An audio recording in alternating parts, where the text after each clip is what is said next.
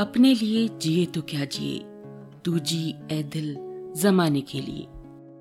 दोस्तों, हमारे आसपास ऐसे बहुत से लोग हैं, जो अपनी जिंदगियों में महरूमियों से गुजर रहे हैं। और दूसरी तरफ़ कुछ ऐसे लोग भी हैं, जिनके पास हर वो चीज़ है, जिसे एक खुशहाल ज़िंदगी के लिए लाजमी समझा जाता है। इस लिहाज से अगर पूरी दुनिया को दो हिस्सों में देखे तो थोड़ा सा संतुलन बिगड़ा हुआ है। या अंग्रेज़ी में कहें तो बैलेंस आउट है।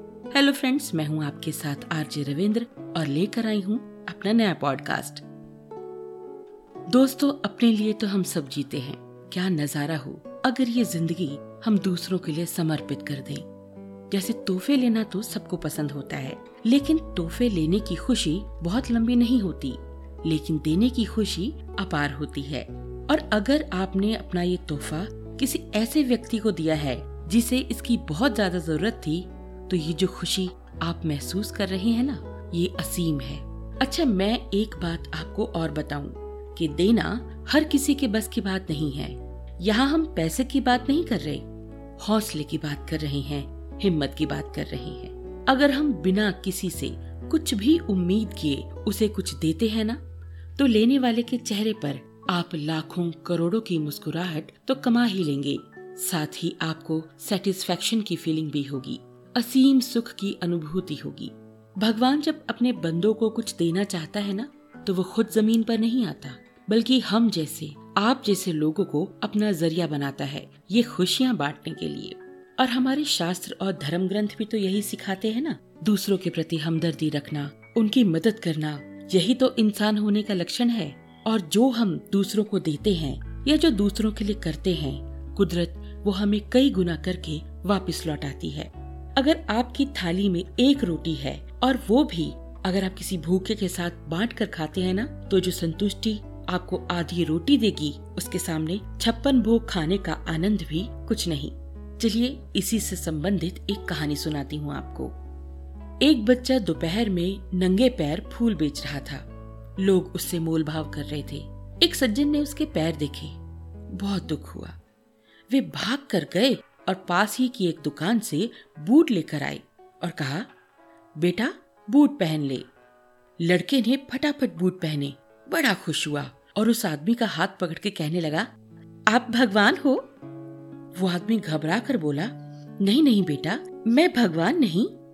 फिर लड़का बोला, ज़रूर आप भगवान के दोस्त होंगे, क्योंकि कल रात ही मैंने भगवान से प्रार्थना की थी कि, भगवान जी, मेरे पैर बहुत जलते हैं मुझे बूट लेकर दे दो।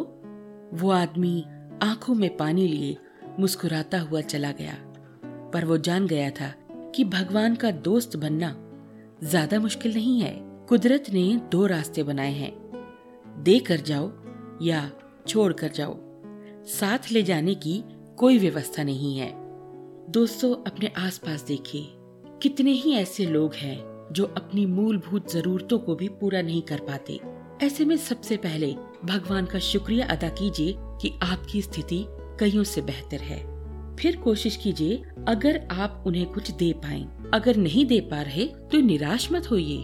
आप प्रार्थना कर सकते हैं कि भगवान उनके लिए अपने किसी दोस्त को ही भेज दे। अगर हम सब भगवान के दोस्त बन जाएँ, तो शायद कोई भी जीव भूखे पेट नहीं सोएगा।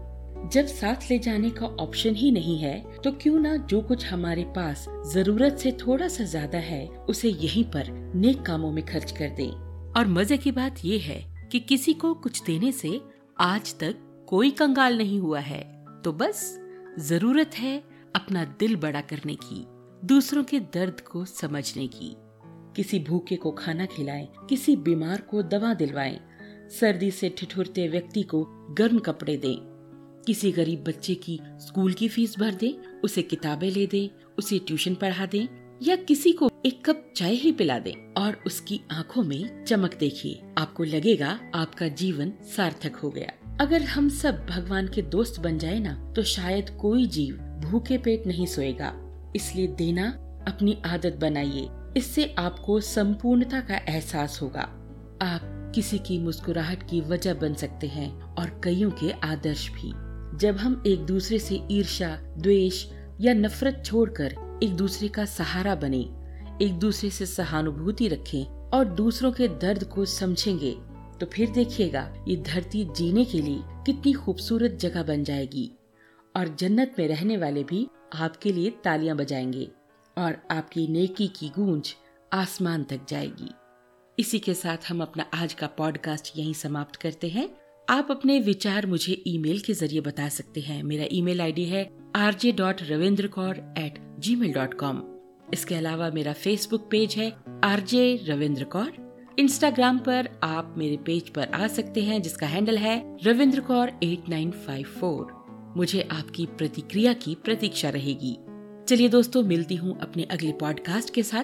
तब तक के लिए खुश रहिए, स्वस्थ रहिए एंड हैप्पी लिसनिंग